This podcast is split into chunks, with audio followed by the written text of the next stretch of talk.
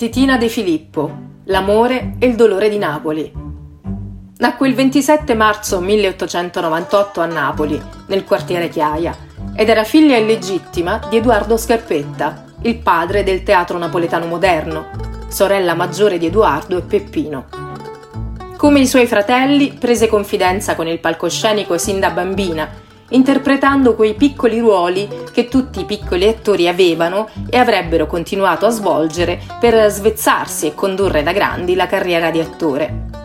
Prima del successo lavorò per varie compagnie, fino a quando a 31 anni iniziò a recitare al Teatro Nuovo di Napoli insieme a Totò e a quando nel 1931 fondò insieme ai fratelli il teatro umoristico I De Filippo, che debuttò a Natale proprio con Natale in Casa Cupiello.